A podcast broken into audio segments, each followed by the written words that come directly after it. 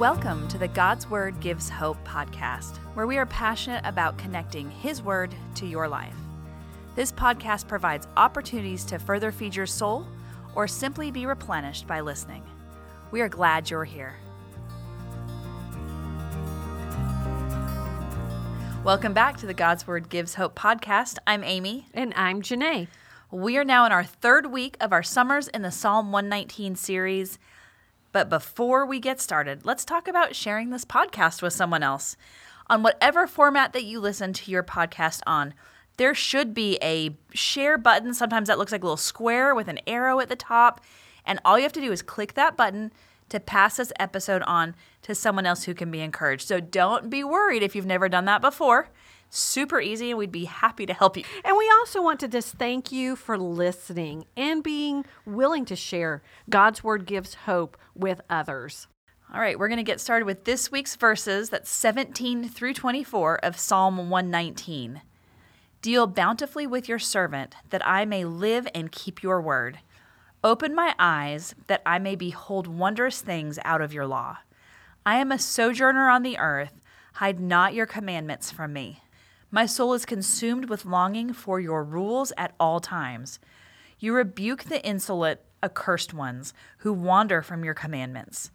Take away from me scorn and contempt, for I have kept your testimonies. Even though princes sit plotting against me, your servant will meditate on your statutes. Your testimonies are my delight, they are my counselors. So, as we have done in the past, we share a little bit of Psalm trivia before we get started. And did you know that the word Selah appears 71 times throughout the Psalms? The most recognized meaning of this word is actually forever. I've, I've not heard it described that way before, but that is actually the most accurate meaning. It is often interpreted as a instruction for calling for a break in the singing of the psalm, to pause, to calmly think about what you've read. And this word really connects to what we've been studying in Psalm 119 that as we read the word, we need to pause and think or meditate on what we've read. So this week, our verses are under the heading of the third letter of the alphabet. So, Janae, what is that? The third letter of the Hebrew alphabet is Gimel. Gimel sounds like a name for the Lord of the Rings, doesn't it? Gimel represents kindness, and the story behind that comes from the shape of the letter. It is shaped like a camel. Camels in the ancient world were considered performers of kindness because camels would endure stress and the harsh conditions of the desert. And they were able to take their travelers for long distances under those harsh conditions and to help those travelers survive their journey. David had many travels, and in verse 19, David refers to himself as a sojourner. It is evident that he felt God's word was an act of kindness for God to give to us his word as a roadmap for our life. Oh, I love that. Well, as we do normally, let's break this set of verses into some smaller pieces. So I will reread 17 through 19. Deal bountifully with your servant, that I may live and keep your word. Open my eyes, that I may behold wondrous things out of your law. I am a sojourner on the earth. Hide not your commandments from me. And that deal bountifully with your servant, I just feel like that is that's David saying, God, please bless me and work kindly with me. I just think about how even as parents we're to deal bountifully with our kids. We're to to lovingly direct and guide them, but in ways that are so good for them and so beneficial for them. And David just continues to want to live a life worth of God and wants to keep his word. And we all know that we cannot do that with God being an active part of our lives. And then it talks about open my eyes that I may behold wondrous things out of your law. And it makes me think of the story in 2 Kings 6 17, where Elisha's servant is nervous about what is going on, that they are surrounded, they're under attack, and Elisha prays that his servant's eyes would be opened. And when he opens his eyes, he sees God's army, chariots of fire surrounding them, and they are to fight on their behalf. So it's this idea of remove the veil or covering so that we have a real vision about what's going on around us and how God and His Word enters into all of that. Mm, that's good. Janae also talks a lot more about this verse in the blog. And then David is just reminded once again this world is not his home. He is a traveler, and his true home is with the Lord. And we continue to return to this common refrain in the Psalms this request for God's word to guide, and that nothing get in the way of David pursuing this deepest longing of his heart. Yeah, I love that. Well, let's continue with verses 20 through 24, and I'm going to reread it in the New Living Translation. I am always overwhelmed with a desire for your regulations. You rebuke the arrogant. Those who wander from your commands are cursed. Don't let them scorn and insult me, for I have obeyed your laws. Even princes sit and speak against me, but I will meditate on your decrees. Your laws please me, they give me wise advice. Well, there are a few things that jump out at me of these verses. And the first thing is David says he is overwhelmed with a desire for God's word. The Hebrew word for overwhelmed is garas, and it means to be broken. Mm. Some translations say crushed with longing for God's word as much as David wrote about God's word and his passion for it, I believe this is absolutely true for him. Mm-hmm. But I'm thinking this is hard for us to wrap our minds around to have this kind of deep passion that you're so, you know, like to a point that you're crushed, you're broken, you're overwhelmed with the desire for his word. It reminds me of a, the passion that my good friend Christy has, who has been sober for many, many, many years. Mm. And she talks about the components that are essential in a recovering addict's life. That these components are their lifelines to them, not falling back into addiction. Mm. She considers God's word as one of those components for her. And I just see that type of passion in her life. She knows what it's like to have the addict's life before Christ and does not by any means ever want to go back. And that passion and desire towards God's word as a way that will help her live a sober life. And I believe that's how David felt about God's word. That's the passion he brought to it as he viewed the scriptures that would be key, that are essential to keep him on that right path so that he didn't lead a destructive life.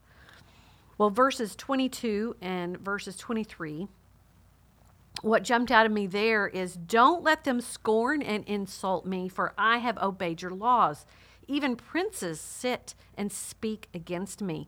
And the CEV says it this way Don't let them sneer and insult me for following you. I think sometimes we throw a label on women as being gossipy. But here we see David experiencing others talking about him behind his back and probably not always behind his back, sometimes right to his face. I think most of us can connect with this idea, right? That we've had experiences with family members or friends or coworkers and even bosses or the leadership that is over us at work. And what any of these people may have said in the past, or sometimes we confabulate, we think because we've had some hearsay and we're thinking that they're talking about us and we confabulate that into a way that they are thinking about us. But any of these situations where people have said things about us, it's just hurtful and it's hard. Do you connect to this? You know, I do, and and having a daughter in middle school right now, and thinking back to some of my years in grade school, um, I think as the adopted kid, I was kind of an easy target, and adoption maybe doesn't come up that often in friendship until someone really wants to hurt you mm. and knows mm. that that's a really deep place that they can dig. And I remember receiving a letter from someone that we were in a fight and we were both hurting each other's feelings. Um, but she wrote in the letter, among other things, no wonder your mom threw you away. Oh my gosh. And again, she's just an angry little girl being as mean as she could think of, and it worked.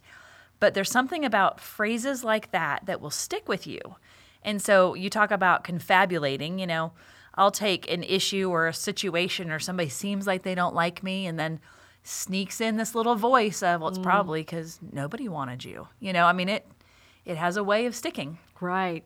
I, I absolutely believe that Satan takes those damaging words and he tries to use them like seeds. And then he tries to, over time and over the years, grow them into our lives. I think for me, some of the most painful and hurtful situations have been out of times where I felt like people have talked about me in such a way that I felt misunderstood, or they have been more of a, a character assassination, if you will. I'm like, you know, if you knew me, that is not who I am. But what blows me away about these verses is how David handled these people talking about him and running him down. He says, even though princes sit and plotted against him, so this would be our bosses, like our leadership, the people in authority over us picture this all the people at work right? They're hanging out at the the water cooler and they know and they're talking about you. Everyone knows. And what does david say he did? Well, obviously, he started a really nasty rumor about them and circulated it through the office. exactly. No he says he meditated on god's word. Hmm. I really would love for that to always be my split second first thought of going towards. right well it's a new one right go ahead sticks and stones may break my bones but I'm just going to run to God's word and look at his truth and see what God says about me. And I'm going to think about how God sees me. I mean, that's really good, solid stuff. David's definitely onto something. I wish I'd had the maturity as a child to have immediately put truth up against that letter. Right. Well, to wrap it all up in verse 24, it just basically conveys that David sees God's word as wise counsel. And I just want to offer a word of caution to people who discount or think God's word cannot speak to your current situation. Maybe you're one of those right now, you're like dealing with something and you're just not for sure how to go to God's word or that it would actually be relevant or say anything to your specific situation. God's word is relevant. It guides us. It leads us. The Bible will provide wise counsel for you. I just think it goes back to David's prayer that was mentioned in verse 18. His prayer is all about asking God to open his eyes. And that is what I would encourage you to do. Ask God to open your eyes to show you where to go in God's word for counsel, and then ask God to just give you the wisdom you need for this situation. Wow, Janae, I feel like you've given us so much to think about in these last few sentences. And now, in my mind, when the familiar refrain comes up, sticks and stones may break my bones, I'll always hear, but God's word is always healing. That's going to be how we're finishing it going forward. I like that. Now, friends, don't forget to hit that share button just to give that gift of hope by sharing this podcast with someone new.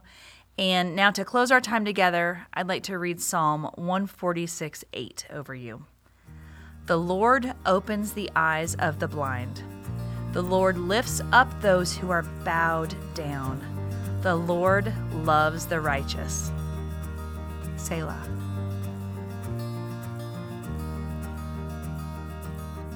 The connecting doesn't have to stop here. We would love to have you join us at the God's Word Gives Hope blog to go deeper with the verse we discussed today.